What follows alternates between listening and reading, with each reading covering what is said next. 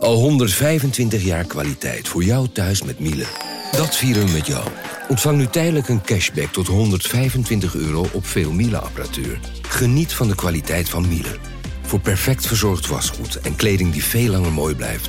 Voor een stralend schone vaat, even perfect als jouw diners. En een stofvrij thuis waarin echt hygiënisch schoon de standaard is. Check miele.nl voor alle feestelijke aanbiedingen. Hey podcastluisteraar. Ook op zoek naar een relevante invulling van je schaarse luisteruren? Tune dan in op de podcastserie ESG, even samengevat van BNP Paribas. Wij, Marloes en Aldert, spreken daar duurzame voorlopers en wereldverbeteraars. Waarover dan? Nou, bijvoorbeeld of we ooit duurzaam kunnen gaan vliegen. En waarom koeien in de stad nou een goed idee is? Dat en meer elke twee weken in een nieuwe aflevering. Dus abonneer je. ESG, even samengevat. Vanaf de redactie van NRC het verhaal van vandaag. Mijn naam is Thomas Ruip.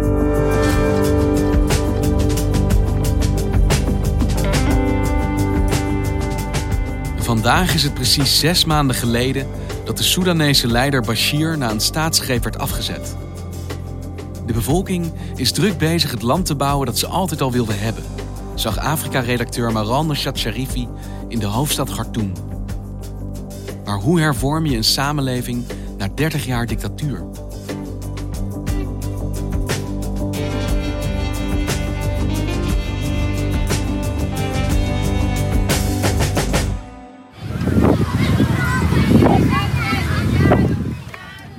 Stel je een gigantisch plein voor, waar op zondagavond gezinnen, uh, vrienden, jonge mensen, oude mensen samenkomen, op grasvelden zitten, um, muziek maken met elkaar, iets eten, wat te drinken meenemen.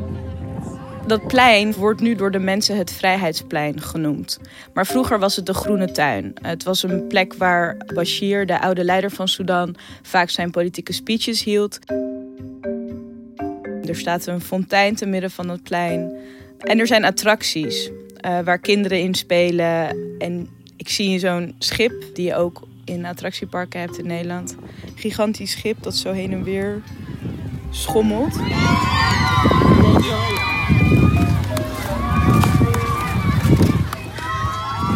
Zo'n piratenschip. Ja, precies. En ik loop daar naartoe. En op een gegeven moment hoor ik dat al die jongere uh, tieners voornamelijk die in dat schip zitten, die schreeuwen freedom, freedom, freedom.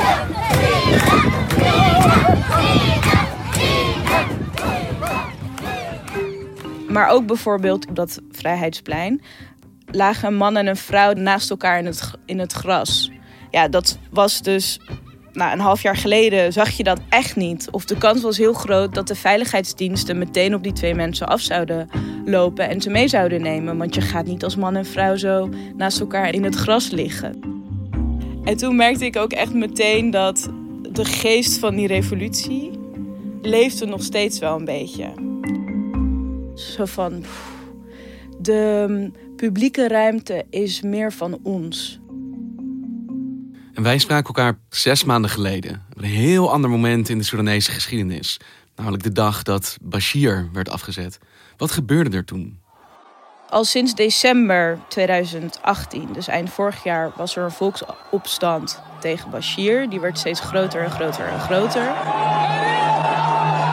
Op een gegeven moment waren er zelfs honderdduizenden mensen die de straat op gingen.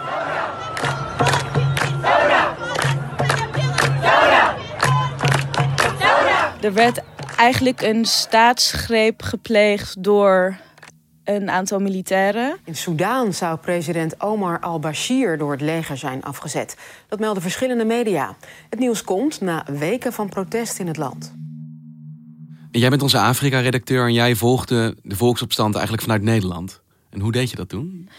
Ik heb veel contacten gelegd in de gemeenschap. En zo kwam ik ook telefonisch in contact met mensen die, in Sudan zelf zaten.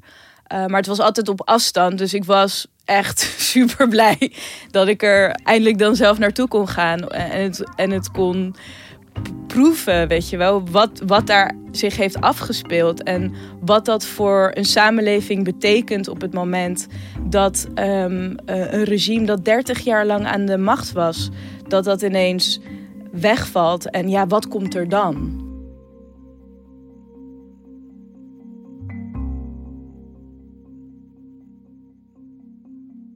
Wat viel jou op in Sudan toen je daar aankwam? Uh, Sudan is een land in Noordoost-Afrika. Er wonen um, bijna 42 miljoen mensen. En het land heeft een hele jonge populatie. En heel veel jonge Soedanezen die hebben gestudeerd. Uh, die zijn architect of zijn arts, maar het is heel lastig om werk te vinden. Dus dan zitten veel mensen zitten er werkloos thuis. Ze kunnen geen praktijkervaring opdoen. Ze kunnen geen stage lopen. Dus ze hebben allemaal kennis die ze nooit echt hebben kunnen toepassen. En kijk, als je dus jong bent in een land als Sudan, waar je weinig mogelijkheden hebt, waar weinig werk is, is het natuurlijk best wel makkelijk voor de ouderen in dat land om naar die jongeren te kijken en te zeggen: oh, die jongeren die doen niks. Die zijn een beetje op straat aan het hangen. Die zitten bij theevrouwtjes langs de weg. En um, hoezo werken ze niet? Hoezo doen ze niet iets nuttigs? Weet je wel. En dat was hoeveel oude Soedanezen lange tijd naar hun jongeren hebben gekeken. Ze zagen gebrek aan kansen aan voor gebrek aan ambitie. Precies. En een van die jongens die ik sprak, um, een belangrijke bekende activist daar, die zei: Maar wat ze niet wisten, uh, was dat terwijl wij bij die theevrouwen langs de weg met elkaar zaten, hadden we het niet over meisjes en over voetbal. Maar we waren met elkaar aan het praten over hoe we van Bashir af konden komen. We waren aan het praten over de toekomst van ons land. Dus heel veel jonge mensen die hadden zich eigenlijk al verenigd. En er moest soort van iets gebeuren waardoor het los zou gaan. Maar iedereen was eigenlijk al best wel lang aan het wachten op het moment dat het zou ontvlammen. En zij dus massaal de straat op konden gaan. Uh, en toen op een gegeven moment ging het economisch steeds slechter en slechter. Er gingen die, de voedselprijzen gingen omhoog. En um, toen zijn die protesten op een gegeven moment begonnen. Maar al die jonge mensen waren al eigenlijk jaren klaar om, om dit te gaan doen. Om met z'n allen de straat op te gaan. Maar dan ben je dus iedere dag aan het demonstreren. En Bashir is op een gegeven moment weg. En wat doe je dan? Toen waren er een aantal jonge mensen die zich op Twitter, um, die elkaar op Twitter vonden, die zeiden: ja, we moeten elkaar, we moeten op, op wijkniveau moeten we ons gaan uh, organiseren en gewoon de, de, deuren langs en aan mensen vragen: goh, wat vind jij dat er anders kan in jouw wijk? Waar, wat zit jou het meeste dwars? Dus dit zijn eigenlijk voorheen kansloze jongeren die nu zich organiseren en eigenlijk de taken die normaal voor de overheid bedoeld zijn overnemen, die het zelf gaan doen. Precies. Soedanezen zijn bijvoorbeeld nu massaal bloed aan het doneren. Dat deden ze vroeger veel minder. Omdat als je toen bloed gaf aan een bloedbank, dan wist je dat een deel apart werd gezet voor Bashir en de militairen. En zij wilden natuurlijk niet dat hun persoonlijke bloeddonaties ten goede zouden komen van Bashir en zijn vriendjes. Zelfs bloed doneren was politiek, want dat zou ook bij dat slechte regime terechtkomen. Precies. En ik ben dus naar zo'n uh, plek gegaan, naar een plein gegaan, waar mensen, waar twee van die bloedbanken aankwamen rijden. Um, en, uh, dat zijn een soort auto's zijn dat? Er zijn gewoon bussen en er zijn dan een soort vijf van die lichtstoelen waar je dan in kan liggen. En dan uh, nou, zie je op een gegeven moment al het bloed zo in een, in een zak vloeien. Ik zag ook toen ik op dat plein aankwam, kwam er één aanrijder, waren twee, meteen uh, twee jongens die sprongen zo voor die bus en dan zo peace signs up, weet je wel, twee vingers in de lucht en dan voor een foto. Omdat ook zeg maar voor zo'n bloedbank een foto maken was ook weer een soort van laten zien dat je bezig was met het opbouwen van je land. Diezelfde jongen die voor de bus sprong, die had een hele leuke anekdote. Hij vertelde namelijk, vroeger maakte je je eigen huis was schoon, maar alles buiten de voordeur was een zooi en dat boeide je niet. Want buiten de voordeur was het land van Bashir. Dus of het, of het vies was of smerig was, of er nou vuilnis lag of niet, dat maakte je niet zoveel uit. En nu vinden mensen het wel degelijk belangrijk hoe het eruit ziet achter die voordeur. There's like a, a new sense of patriotism came over the young people. See before before the revolution, if you ask any young guy what do you want to do, what's your goal? He will immediately say, I want to get the F out of here as soon as possible. Now, if you ask anyone, he says, I want to stay put, I want to build our Sudan. So now we feel like this is our country, this is our land. Waar zie je dat nog meer? Dat, dat ze die taken van de overheid enigszins gaan overnemen? Ik ben dus langs gegaan bij twee jongens die het bestuur vormden van Green for Sudan. Een paar jongens die elkaar op Twitter hebben ontmoet. En het, is, het zijn twee bijzondere jongens, want de een is de zoon van een hele bekende Soedanese activist die jarenlang tegen Bashir heeft gestreden. En die andere jongen, die is de zoon van een diplomaat, een oud diplomaat die onder Bashir heeft gediend. En die twee hebben nu samen een organisatie opgezet waarbij ze uh, bomen willen planten in de stad. Because of Sudan has the potential to do everything. We have we have we have the land, we have the fertile soil and we have the rivers. So we have to make use of these things. En zij willen dus door de hele stad vruchtenbomen planten. Uh, aan de ene kant goed voor de economie, aan de andere kant uh, creëert het uh, schaduw, dus um, doet het iets tegen de, de hitte in het land. The tree, a tree doesn't belong to any political party. A tree grows in front of your house and it's just, it doesn't care who you are, what you do to it or how, it's gonna do its job. And this whole success is like, we're not gonna go back until this is done. I don't see it failing. Vroeger, als je ambities had, dan ging je weg uit Sudan. En nu, uh, als je ambities hebt, dan blijf je, want je kan je land eindelijk weer opbouwen.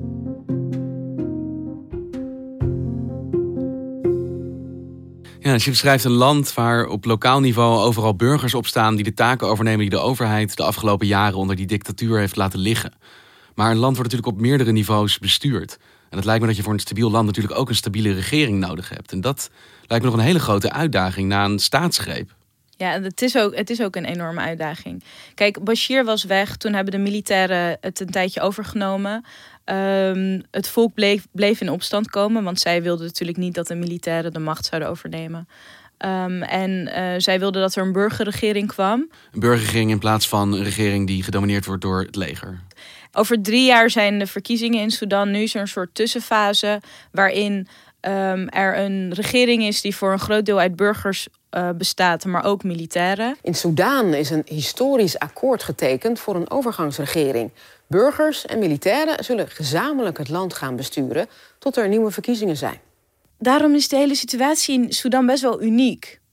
Want het is natuurlijk niet voor het eerst zo dat er in die regio een autocratische leider wordt weggestuurd of dat er een volksopstand is. Dat hebben we eerder gezien. Zijn de domino's aan het vallen in het Midden-Oosten? Massale protesten in Tunesië. En die slaan over naar Egypte, Libië, Syrië. Millions of Egyptians took to the streets to demand the resignation of President Mubarak. Al snel wordt gesproken over een Arabische lente. Met nogal wisselende resultaten. Of eigenlijk, misschien als je eerlijk bent, gewoon heel vaak toch een soort gefaalde revoluties. Die niet hebben opgeleverd waar de betogers op hoopten. Precies, en dat ligt natuurlijk in Sudan ook nog steeds op de loer. Als je van een oud naar een nieuw systeem gaat en alle oude mensen die hebben helemaal het gevoel dat ze alle macht die ze 30 jaar lang hebben opgebouwd, dat ze die volledig zijn verloren, dan kan dat ook weer tot nieuwe chaos leiden. Maar als het de Soedanezen wel lukt om in dit systeem, waarin dus de oude machthebbers zich nog steeds vertegenwoordigd voelen in het nieuwe systeem, en dat dat er misschien voor zorgt dat zij niet in opstand komen, dan is het de Soedanezen gelukt, wat heel veel andere landen in die regio niet is gelukt. Namelijk om een enigszins stabiele periode na de revolutie mee te maken. En uh, tijd te nemen voor het organiseren van nieuwe verkiezingen. En ook echt tijd te nemen om het nieuwe land op te bouwen. Want je begint echt van scratch. Op een bepaalde manier is een dictatuur wel duidelijk, denk ik, ideologisch gezien. Of je gaat erin mee, of je verzet je ertegen. En als zo'n dictator dan weg is, heb je wel natuurlijk allerlei groepen met verschillende ideeën over de toekomst van een land die ja, elkaar ook misschien gaan bestrijden. Proef jij iets van eensgezindheid? Er is zeker eensgezindheid in Sudan. Mensen waren echt klaar met Bashir. En ik heb zelfs een familielid van hem gesproken die vertelde dat een groot deel van de familie ook echt blij is dat Bashir niet meer aan de macht is. Zijn eigen familie is blij met het resultaat van de revolutie, dat Bashir weg is. Ja, een deel van zijn familie is heel blij dat Bashir weg is. Omdat ze vinden dat hij het land naar de verdoemenis heeft geholpen. En waar is hij nu? Wat moet er met hem gebeuren? Bashir die zit momenteel in de gevangenis. Ik heb veel Soedanezen gevraagd: wat vinden jullie dat er met Bashir moet gebeuren. En sommigen zeiden ze moeten hem voor altijd opsluiten. Maar het, wat ik het meeste hoorde was... What do you think should happen to him? Public hanging. Public hanging. I'm not pro death penalty, but in this situation, I'm very much pro it. Yeah. Ik denk niet dat dat gaat gebeuren. Maar het zou wel zo kunnen zijn dat ehm, dit vraagstuk een grote rol gaat spelen bij de verkiezingen over drie jaar. Wat gebeurt er met Bashir? En sprekend over die verkiezingen over drie jaar. Dit is een land wat 30 jaar heeft te kampen gehad onder het juk van een dictator. En nu eigenlijk ja, toch een best ongewisse toekomst tegemoet gaat. We hebben natuurlijk andere voorbeelden gezien waar dat misschien niet zo goed uitpakt als dat in het begin leek. Hoe hoopvol ben jij over de toekomst van Soudaan? Het is spannend wat er gaat gebeuren. Want kijk, op, op dit moment zijn Soedanese jongeren nog steeds optimistisch en ze zijn enthousiast. Die volksopstand is net geweest. Ze zijn hun het land aan het opbouwen dat ze willen hebben. Ze hebben ontzettend veel energie om dit ook te doen. Maar de vraag is, hoe lang houden ze dit vol? Want op het moment dat deze nieuwe tijdelijke regering het komende jaar bijvoorbeeld geen stappen gaat zetten die tot concrete veranderingen leiden, die uh, de economie van het land bijvoorbeeld uh, beter gaat maken, dan zullen heel veel van de jongeren ook denken van oké, nou, uh, hebben we dit allemaal dan voor niks gedaan? Dus het is nog maar de vraag of het deze tijdelijke regering lukt, hè, tot de nieuwe verkiezingen worden uitgeschreven over drie jaar, of het ze lukt om mensen de komende drie jaar tevreden te houden. Ik blijf, ik blijf het land natuurlijk volgen en ik ben benieuwd of het optimisme dat ik daar in Sudan zag, of ze dat kunnen vasthouden.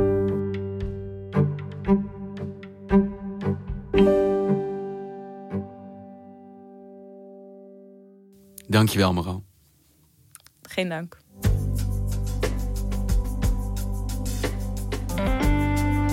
Je luisterde naar vandaag, een podcast van NRC. Eén verhaal, elke dag. Vandaag wordt gemaakt door Mirjam van Zuidam, Henk Ruigrok van der Werven, Tessa Kolen, Ido Havinga, Julie Blusset, Jan-Paul de Bond, Ruben Pest, Felicia Alberding en Jeppe van Kesteren. De muziek die je hoort is van Rufus van Baardwijk. Dit was vandaag, maandag weer.